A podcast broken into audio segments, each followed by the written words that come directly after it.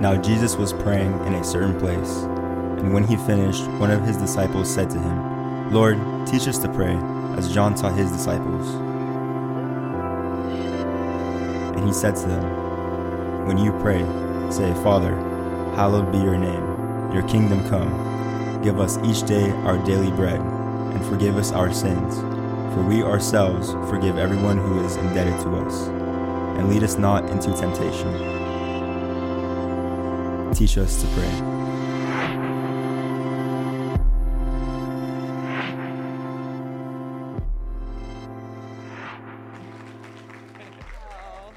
Thank you. Good morning. Thank you. It's good. It's a privilege to be able to come and share the word with you this morning. Thank you, Jacques. Um, my name is Christy. I am one of the leaders here at Thrive Church. And as you can see, Pastor Barry and Megan, all of our pastors are away this week at convention in Tennessee. And it is a very, very important convention this week. Um, they are voting on a new president for the um, organization for Foursquare. And so before we begin, let's take a minute and let's pray for them. We want to pray for our pastors and we want to pray for this, this election also. Can you bow your heads with me? Father, this morning, Lord, we're thankful for your presence in this place. We're thankful that when we come, you always come. We, you're already here, God. But when we come, we step into your presence where we can see you and feel you and hear you and experience you, Lord. You do not hide from us. Lord, this morning we pray for our pastors that are in Tennessee. We pray for the church as a whole over there. And Lord, we pray that you would give them wisdom, that you would refresh them, that, Lord, you would lead them as they choose our next president to lead us into the new season that you have in front of us. Lord, we thank you that you already know and you already know the way. And so, Lord, we pray that you would give peace and direction and that you would make good, godly connections for them while they're there as well.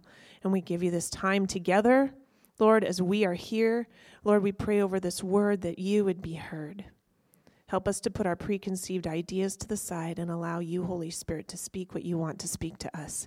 In the name of Jesus, we pray. Amen. Thank you for praying with me. It is good to pray. As you, as um, if you were here last week, we started a series on prayer called "Learn, um, Teach Us to Pray." And Pastor Barry, the main passage for our um, series is going to be out of Luke 2, where Jesus instructs his disciples on what to say when they pray. He actually gives them words to say. And um, before he even, uh, no, no, no, let me come back.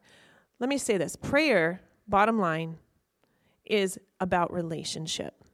It is us talking to God, and it is about relationship. And Pastor Barry led us through the Lord's Prayer and, and taught about it. And he said, first, it's honoring God um, when we come before Him, we are to honor Him and His kingship, who He is, to welcome His authority, His kingdom here. Bring your kingdom here. We sang about this this morning. It's funny because, well, as funny as we were singing this morning, I was thinking, oh, yeah, that's what I'm speaking about. And that's, we're, we're like, we're like hitting all these things we're learning about as we're as we're worshiping, which is really awesome.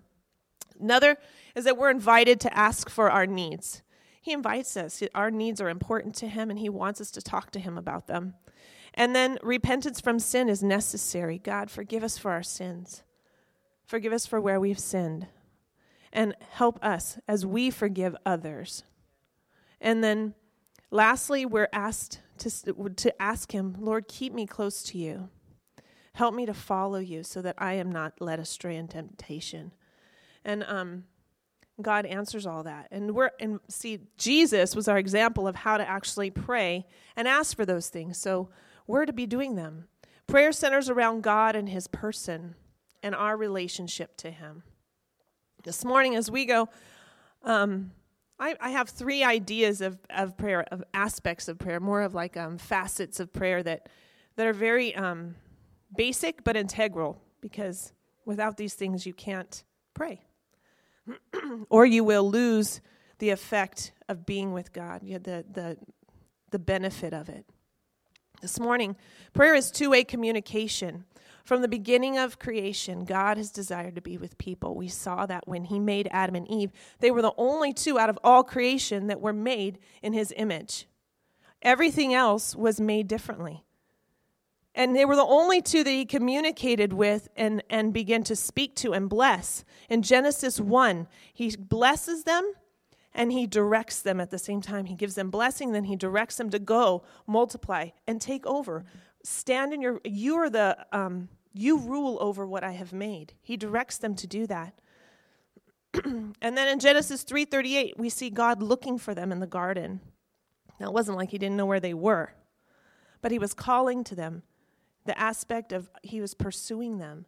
And and God looks for them in the garden, he calls for them. And at that time they had sinned, so they were afraid. Shame had entered in and they saw, "Oh, we're naked, we've done something wrong. Hide. God's coming." And he and at that moment he steps out and to speak to them, to call them to himself, to begin to deal with the sin so that the communication and the relationship can be restored. And we see the beginning of his um, heart toward us as people. All the way through biblical examples in the Bible, we see Abraham, how he calls him. Abraham was a, um, he didn't serve God, he, he served pagan gods. There was, that's where he lived. Those were the gods that were there. And God speaks to him and draws him out, says, I'm sending you somewhere else. And he promises to him that I'm going to give you children, even though you don't have any and you're older and you're not going to be, your body has passed its time to have children. I'm going to give you children. And he begins a work in Abraham's life. We see with Noah. Noah was one man and one family that obeyed God. And he drew them out and he and he he uh goodness he made he spoke to noah about building the ark so he could save him and his family and start again we see that he speaks to Moses. And all through history, all the stories we read in the Bible are about how God has interacted with people, everyday people. So we see his pursuit is there and that we can hear God. The common lie that a lot of thing that a lot of believers believe is that God doesn't speak to me. I think people believe it. In general, the belief that if God's talking to you, you're crazy right? That's not true. That is a lie of the enemy. If you are human, you are made to hear God's voice. Now, so let's just put that lie down right there. You can hear God's voice. A long time ago, when I was growing up, well, I grew up in the church. I was a, I've been a Christian since I was young. I was around people always talking about how God spoke to them about this, God directed them to do that, God moved in their life to do this. And I felt for a long time like, well, I don't think I hear God. I'm not hearing him like that. So in my mind, I began to say, well, I guess I just don't hear God. And I believed that lie for quite a while in my life. Well, I don't hear God. You know, I read my Bible, but I don't hear God talking to me. And the thing was that as I I began to get frustrated and I wanted that. I want to hear God's voice. I want that. Why not me? And God is so good. He deals with us and He leads us to, to the truth. And He began to show me in His Word about His character, who He is, that He's a loving God, that He, he, is, he receives all. There's none that He pushes away and says, No, you can't come to me. So if He's receiving of all and He loves us, why would He not speak to us? Why would He not speak to some of us and some He will? So, he began to teach me how to identify his voice. And it started as a young believer that I would I would feel him. I would be somewhere and all of a sudden there's this gut feeling like mm, no, I don't think that's right. We can't be doing that. We got to go over here. We've this no, that's not okay or oh, there's this compassion that would hit me and it was like I have to do something or I have to say something and the desire to do and pray and speak, that was his voice. He was speaking to me. He didn't use words, he used what I knew, my senses. He used me. And and I began to learn that, oh, that's God. I need to pay attention. When reading the Bible, I would begin to feel guilt for sin. I would read certain scriptures, and all of a sudden, I realized, wait a minute, I've been doing that. And it was like a light was on all of a sudden. I began to understand that this is sin in my life and I need I need to be forgiven. and God was speaking to me through his word. And those are some of the main ways he'll speak to us. And then as we we we have to learn to hear his voice. The more time that we spend in prayer and talking to him and paying attention to him, we begin to hear and recognize, not begin to hear, we begin to recognize that we're hearing him.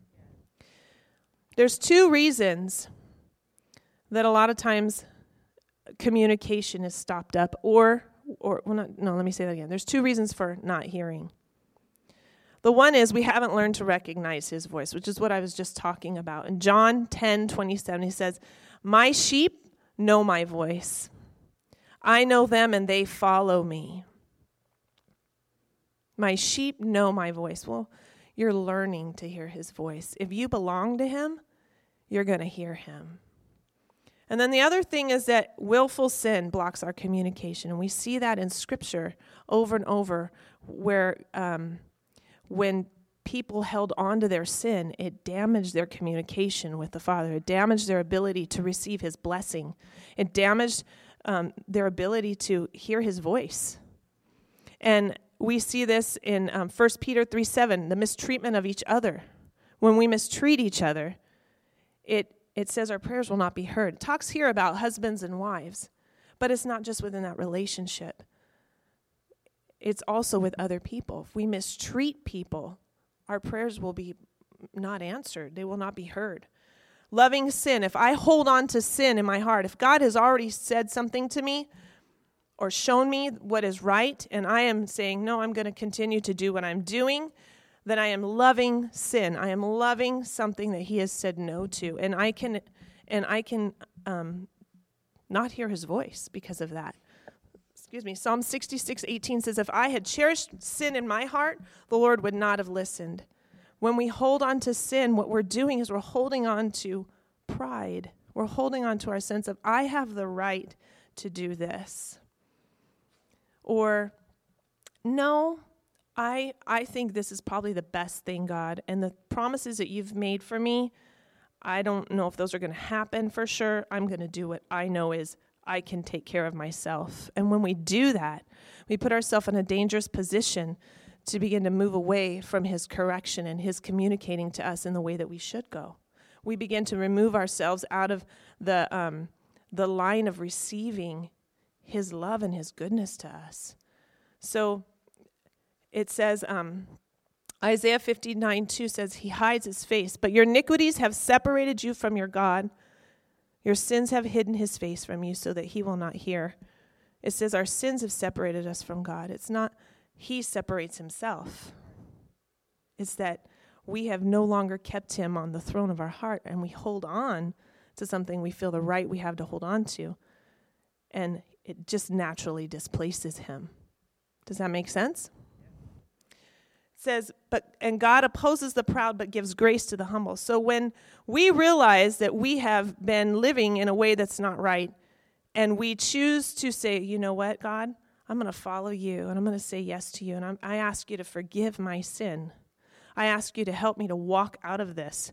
Then that restores us back into the line of communication to where we can begin to hear his voice again. So these are the two reasons when we see our wrong and we humble ourselves, we ask for forgiveness. He says, if we confess our sins, He's faithful, He's just. He'll forgive us our sins and He'll cleanse us from all wickedness. So He'll cleanse those things out of our lives, even if um, those things are still hard to work with, hard to deal with because we feel the emotion of them. He will cleanse them out of our lives. Pastor Barry talked in his uh, message last week about the sin of unforgiveness because Jesus was talking to the disciples in Luke 2 and at the end he and he talked about forgiving others. And he, and Pastor Barry went to the story of the two servants and how one was forgiven his debt but the other one he held on to his um, he went and he tried to get his debt repaid. He didn't offer forgiveness. And um, when he came before his master master said well i forgave you your debt. Why didn't you do the same? And and and the the Bible talks that God is so against the sin of unforgiveness because it's so it's so unlike him. And so um, Unforgiveness can be a huge thing that keeps us from hearing the word of God to us, from hearing what He wants to say to us when we pray. But, and that's where the thing is, it's hard to work through those emotions sometimes when we're in a place of working through forgiveness, or maybe we are choosing not to forgive because it's hard, it hurts. But God wants to work that out of us and release that offender to Him because He will do the work. He will do the work to restore or to to um, he'll he'll deal with the offender and then we can come back into place with him and receive the goodness that he has for us because restoration is a part of forgiveness, our restoration, um, our communication with Him is restored when we ask for forgiveness. Pastor Barry, I'm, i know I'm, re, I'm going back to Pastor Barry a lot, you guys, but because I'm following where we're going, we're going into a place of some things that are going to be new to us. And so we're going to be going back and kind of revisiting some of these aspects of prayer. But He's told the story of Mother Teresa, and I was reading it this week. Mother Teresa is known for her prayer life as part of her life. She's also known for her, her um, humanitarian work in Calcutta. And so when we hear of um, Mother Teresa, we think that's a woman who knew God. And she has a lot of really good quotes about, about um, prayer. And one of the ones is just a story from her life. She was being interviewed it's a powerful story. She was being interviewed. He told about it last week. And the news anchor said to her, So, what do you say when you pray? And she said, uh, I listen. And he said, Oh, well, then what does God say? And she said, He listens. And he was kind of put off by that, like, whoa, I don't know what to say to that. And she said, And if you don't understand that, I can't explain it to you. There are some there are some things about prayer that you just learn from experience. And one of them is being. Being in his presence. This morning we sang songs about being in his presence and how there's all these interactions that happen between us and him when we're just in his presence. Um, how how our, our hearts are restored, our soul is restored. Well, he invites us to come into his presence and just be. We are the temple of the Holy Spirit. We carry his spirit around with us wherever we go. If you are a, if you have given your heart to Jesus and you have made the decision to follow him, then you can be assured that you have his Holy Spirit living inside of you. So wherever you go, you carry the presence of God. And wherever you are, you can at any moment step into his presence by turning your attention to Him. You don't always have to speak, you don't always have to do anything, but you can naturally step into His presence just by turning your attention to Him, no matter where you are. We see that in Psalm 23 5, you prepare a table before me in the presence of my enemies. You anoint my head with oil, and my cup overflows. He prepares a table for us. There is a table that is always set, waiting for us. And the moment we turn our attention to Him and step into His presence, we have the choice to sit at His table and to eat from Him and let Him reassure us. And it's really cool because this scripture, I never really thought about it all the way, but it has a lot there in that little two two line sentence. When we sit at his table, it provides sustenance, it refreshes us, it, it, takes care of our need. But then it says, You anoint my head with oil. Oil in the Old Testament was used in different things. We see it was a healing thing. It was a um, they would apply it for healing. We see that it was applied when they anointed a king or a prophet, um, they or a priest over the temple. That it was a way of saying God's choice is over you. God's favor is over you. And you are who I delight in for this. I am pleased with you. It, it, it reassures us of our position. His oil, He anoints my head with oil. He reassures me, my pleasure is on you. I am not far from you. I am with you. You are the one that I have for this. He anoints my head with oil. And then it says, My cup overflows naturally from that place when we sit at a table with Him and we take in His presence. We just be. We don't have to have words. Sometimes our emotions are too big for words, right? When we really need to just be with Him, it's usually because we're exhausted or, or we're overwhelmed or we have sorrow, great sorrow.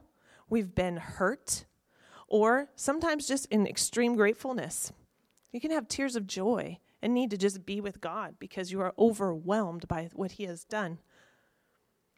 In those things, He invites us to come and to just be. And our tears are worship, our tears are our prayers, our tears, our heart brought before Him is our worship and our prayer. And He loves being with us and he restores us. Isaiah 40, verse 31 says, Those who hope in the Lord gain new strength. And if you read on, it talks about mounting up with wings like eagles, that, that the eagle soars above it. He soars above it. He's known for soaring above.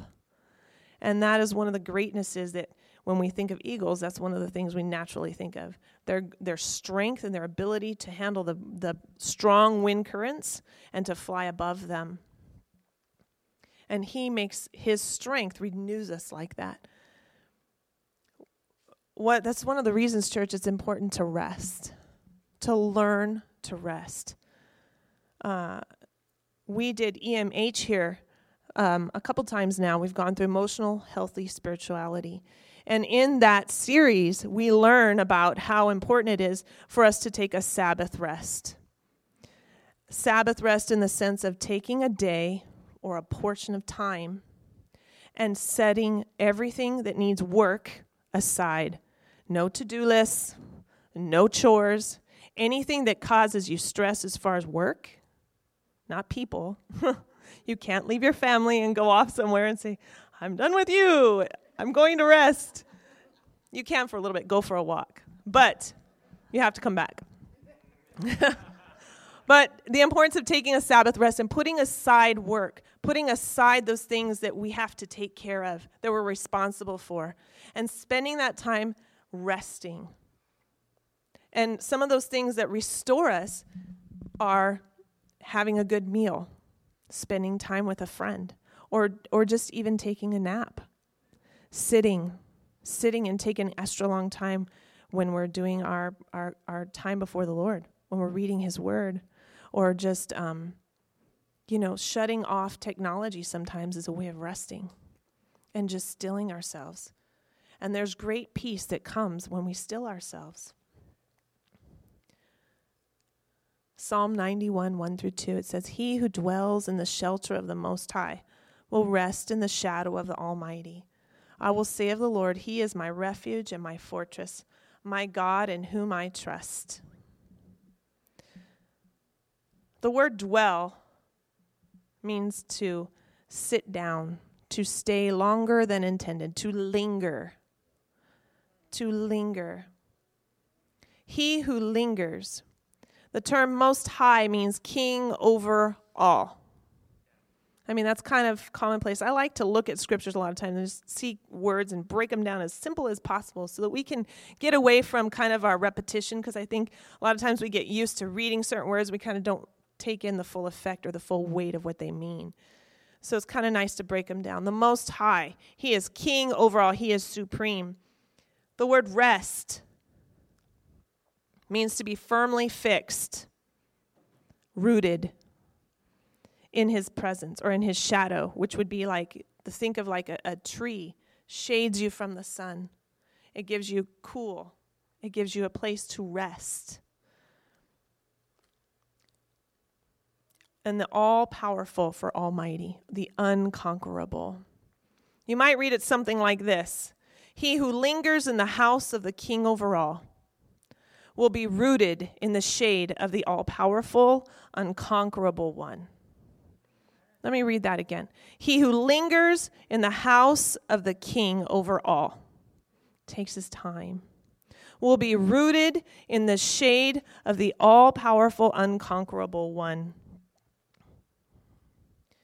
From that place, we are able to say, He is my hope, He is my defense, He is my God who exceeds, He is my confidence.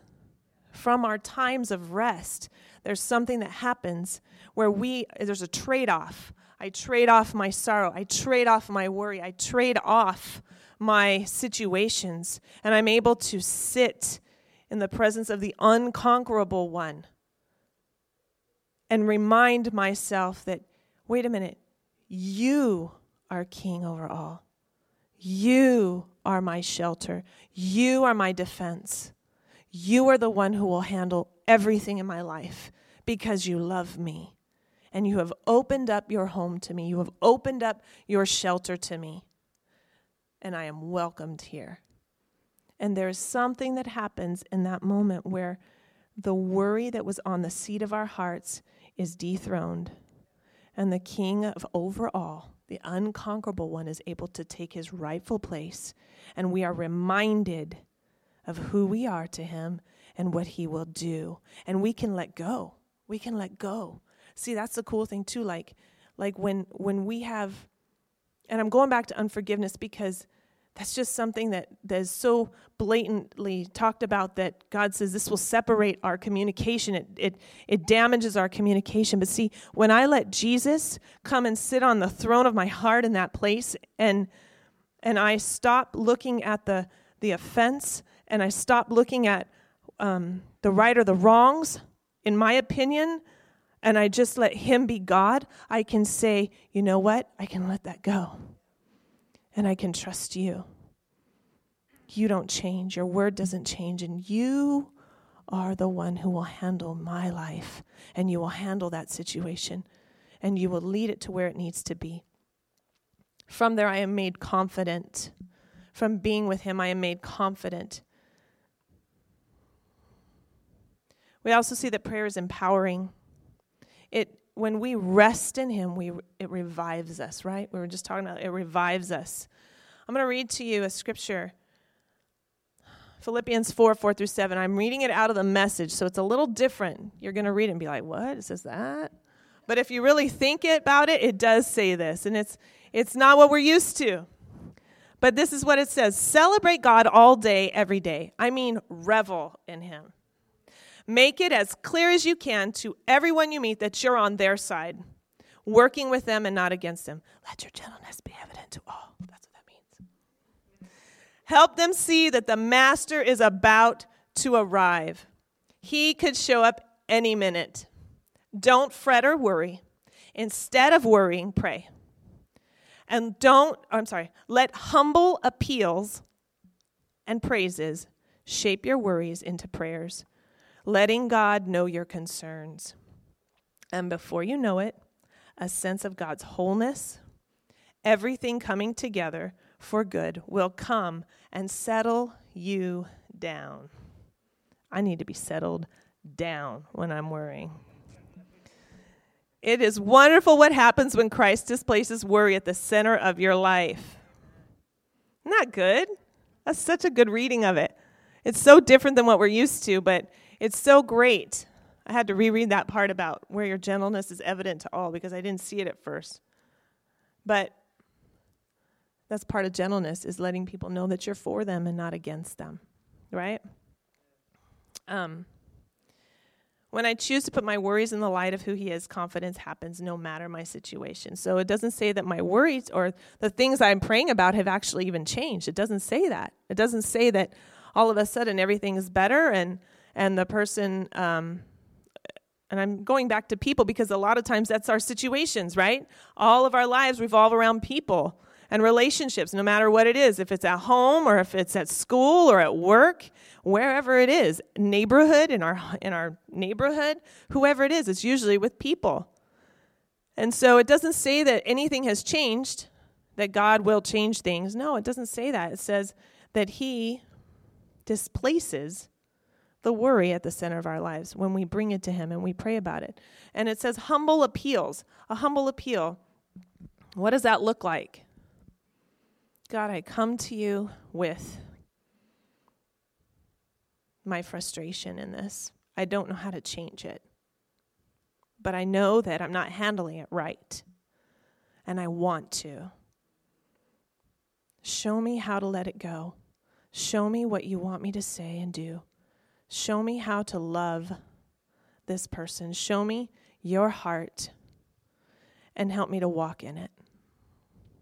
And what it does is that appeal because you, and, and praise, praise is in there too, because you're good. And I know that you're trustworthy. Those are praises. Those are praises, reminding ourselves of who God is and what He does and what He's good at.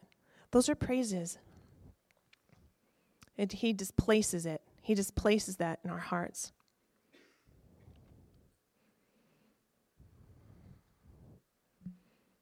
The confidence happens no matter what, no matter if the strained relationship is healed, no matter my hard choices that I end up having to make or emotional pain that I feel as a regard of them, as, as a, um, a part of them, no matter the unfair treatment that may still happen, I become empowered.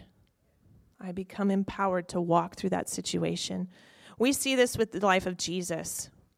We see this in him that he came and he walked and he changed things around him, but the course of his life was going to the cross.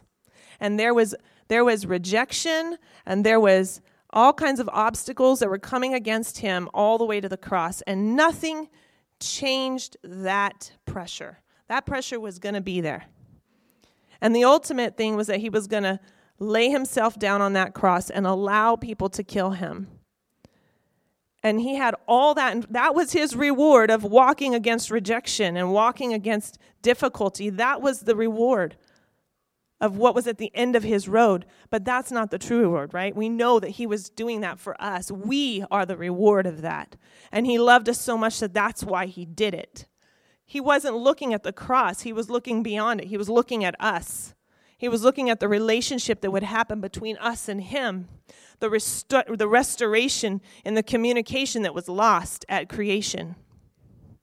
He was looking at that, and that was the joy set before him. That's what the Bible says. That was the joy set before him. And so he pushed through it. But he didn't do it just, he didn't come to earth, grow up, and just do it because he, he's God. He could have. He could have done it that way. He could have just came in like a hero and just plowed through life, laid himself down, and rose from the grave and gone back into heaven and been done with it and, and done the job, done it. But he didn't. He chose to deal with weakness and difficulty and to take on likeness of man like so that he could show us that I know what you're going through. I understand your pain. And I walked it too. He did it for that. To so that he could he could um empathize with us so he could see he, he could he could make it known to us that i know what you feel and we see that he did that nothing changed but but what helped him to go through it was his time away with the father that was the strength of his life. He showed us how to pray because he knew we would need to do it too. That we that our obstacles in our life are not always going to change. That we don't have con- we are not going to be able to um, see all these things change so that our path is made easier. But his prayer life with the father empowered him to get up and go and face judas and the guards that were there to arrest him when you read it in the gospels in uh, matthew mark and luke it talks about how he went away and prayed three times with his disciples before he actually faced his arrest with Judas. And it talks about how he was troubled in spirit so much to the point of death. He was overwhelmed to where he felt death. I don't think that's an exaggeration. I think he actually felt like, this is too much for me. I can't carry this. And we see it in his prayers when he says, if it's your will, take this cup from me. But if it's not, then let your will be done. And that is reflected in the in the prayer that he told his disciples to pray. Not my will but your will. Your kingdom come. Right? And we see that. And from that he was empowered to go to the cross. To stand in our place. So when we come before our Father and we spend time and we pour out our hearts or we or we are just there, we can expect the same for our own lives. And from that place, we are anointed, reassured of who we are. We are called conquerors. God turns to us and says, Now you are conquerors. Just so y'all know, you are conquerors. All of you, all of us. We are conquerors, more than conquerors. Okay? That's pretty awesome. You don't just overtake it, you above overtake it. Okay? I don't quite know what all that looks like yet, but that's pretty awesome thought that you go above it in your conquering. You take it over. You don't trade one sin for a lesser sin. You know what I mean? Uh, I don't. I'm not gonna do this anymore. Instead, I'm gonna do this because it's not as bad. No, Jesus came to conquer all that, so you're gonna conquer all that right?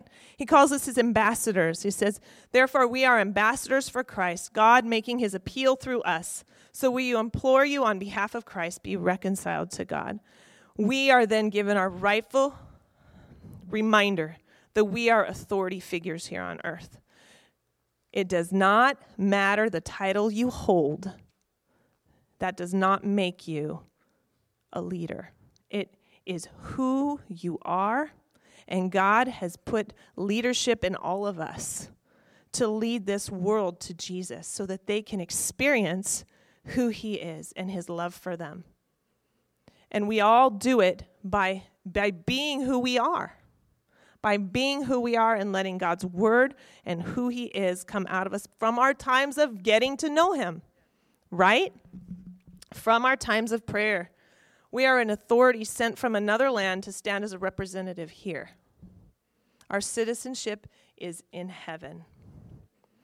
And one day we will go to our rightful place in heaven when He calls us home. But for now, we stand here. And we get to walk out in the goodness of what God has done in our lives. And we get to speak and bring others to that goodness that He wants to do in them as well. And get, get this an ambassador is backed by his homeland who backs you, right? Who backs us?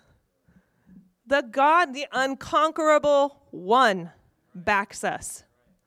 We can draw on his authority and on his power anytime we need. Whenever we need, we can just step right in, step right into his presence with our heart and our mind and say, I'm here, Jesus. I don't know what to do in this situation, but you do. You show me. Your kingdom come here right now. And you can expect that He'll speak. He will speak. Jesus is our ultimate ambassador. He invaded the darkness with light. And we see that after he prayed, he moved out in power. He moved out in confidence and direction. He didn't come to situations and then say a prayer. He didn't come into a situation and say, okay, God, show me what you want to do here, and I pray for healing. He didn't do that. Yes, he's God. Yes, he has all authority inside of his he in in him to just speak and make it happen, but he's showing us something that is is for us as well. That we have the right to use the authority we have and speak to things and see things change. Now, those things are in line with the will of the Father, right? We can't just call things green and they become green and, and, and do whatever we want. That's not that's not what this is. But his alignment with the Father and his times of prayer empowered him to walk and say, "Sea, be calm. Lazarus, come out. Blind, see." And from that, things changed. And he he um miracles resulted from his commands. And we have that same spirit inside of us. Those who are called by by his name those who have put their faith in Jesus have the same spirit as him. And we have been told that we would do greater things. And He wants to direct our lives so that we move out in confidence every day. I don't normally share this, but I'm going to share this story. I was praying last night. I was like, Lord, I really need a little story to tag into there. I want to kind of, you know, a little illustration, a little window in it all. Well, last night I had a dream, and I'm, and don't normally share these kinds of things because it's kind of like, well, okay. But God speaks to us through our dreams, right? Last night I had a dream. It was actually this morning. And I had a dream that we were, there was a group of us, Jacques and I, and a group of us were in this room. And the room looked like, um, it was beautifully laid out, was beautifully decorated, it was lavish, and it looked like we were in a foreign country consulate or something like an embassy. And um, in the room there was beautiful chairs and pictures and and there was people and we were all talking about different things. And we were all talking and we were encouraging each other. And there was encouragement happening and i just remember i was encouraged by something that was said to me. And as i was looking around the room i was like everything looks so golden. There was it sounds really weird but track with me. There was like a golden almost like the place had been dusted in gold. And it was beautiful it was beautiful. You know, like when you put on a lot of bronzer and your face is glowy? It was like that, but everywhere. It was really pretty, okay? It was really beautiful. And I just remember going, wow, it's like so golden in here. And um, and then all of a sudden, our meeting was over, and we were all released, and we were all walking down the hall. And the hall looked very similar to like what the room looked like. It was very lavish and nice, and looked like maybe at the White House or something. And we're walking down the hall, and everybody was returning to their positions of work. Everybody was going back to work. And I remember I was strapping on my watch, and I was following Jacques. Jacques was a little ahead of me. I was following Jacques, I was strapping my watch on, and I hear, That is the Holy of Holies. And what made sense to me is that we were in the Holy of Holies. We were meeting with our God and we were being encouraged together. And there was something that was happening where we were receiving direction and encouragement. And we were all doing it together. And then we were all sent back out to go and do our jobs. And the watch, we lingered. We weren't paying attention to time. We were just there together. And that is the desire of our God with us. Come and linger wherever you are Come and linger with me. And I will send you out to do the work that you have to do, and you'll go out in power and strength because I'm with you. But this power and this strength does not happen unless we've been in the presence of God. The Holy of Holies, in, in case that's kind of an unfamiliar term, in the Old Testament, it has to do with the, um, in the Old Testament, they would worship at a, temp- at a temple. And they had different rooms within the temple. And the room where God's presence dwelled, presence dwelled, was called the Holy of Holies. And it was beautiful. That's where the Ark of the Covenant was. It was gold, and it was it was um, it was beautifully. It was just beautiful.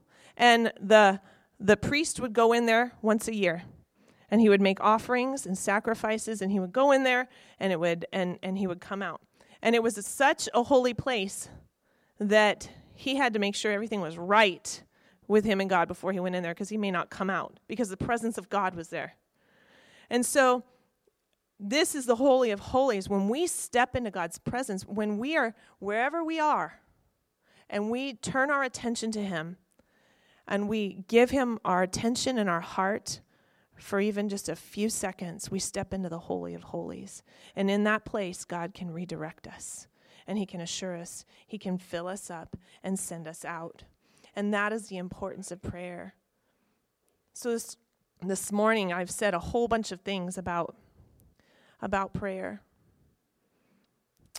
and about what happens with our communication and how we should be hearing God's voice and what blocks those things, and about being with Him and the importance of it, how it empowers our life. I want to welcome the worship team. Come on up. If you could stand with me, let's let's let's go to prayer.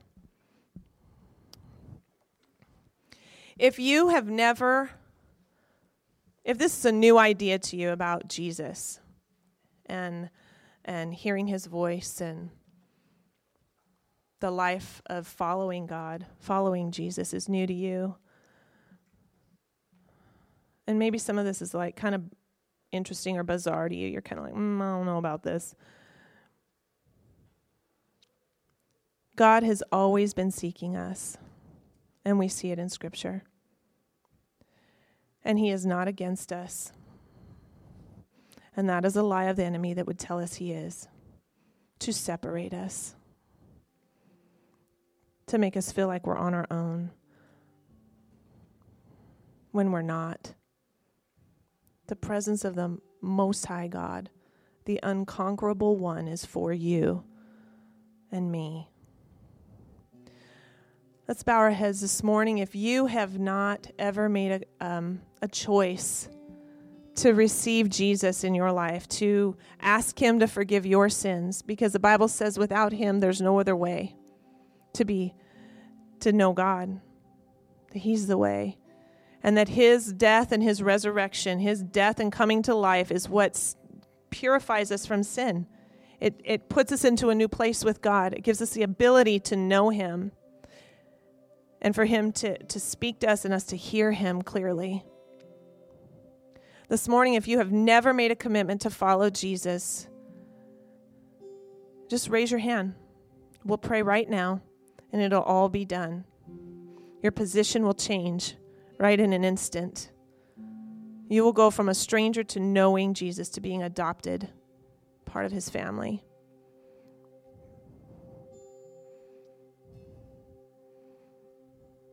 Okay.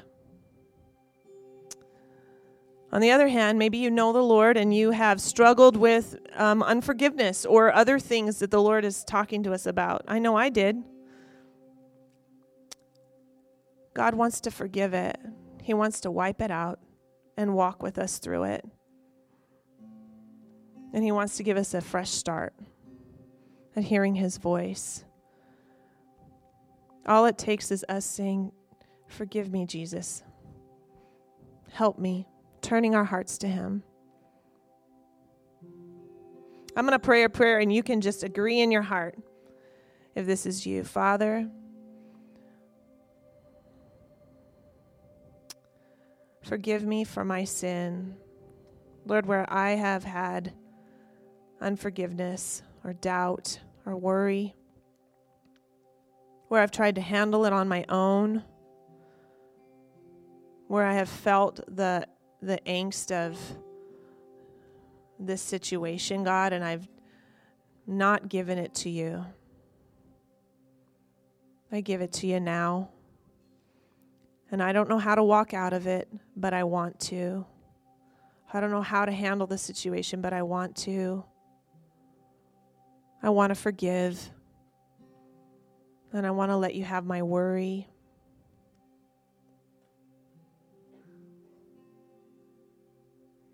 Jesus, as we come to you, Lord, I thank you that you have promised to forgive us. That when we ask and we call on your name for forgiveness, you will give it to us. You died for it, you will not withhold it. And the word says that you do not hold our sins against us. As far as the east is from the west, so are our sins from you. That you do not remember them or think on them, or when we turn to talk to you, you don't pull them out and say, Well, wait a minute that you remove them.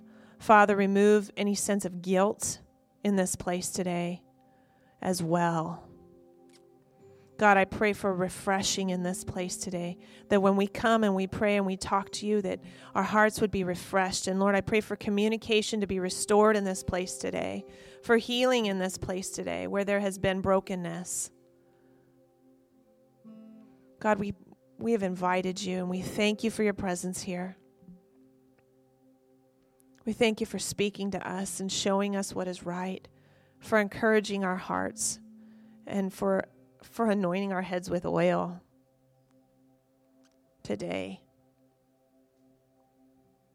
This morning, Lord, as we, as we get ready to leave, Lord, we pray. I pray over us that, Lord, you would, you would empower us this week, that, Lord, we would spend time and really experience the things we talked about today and remember them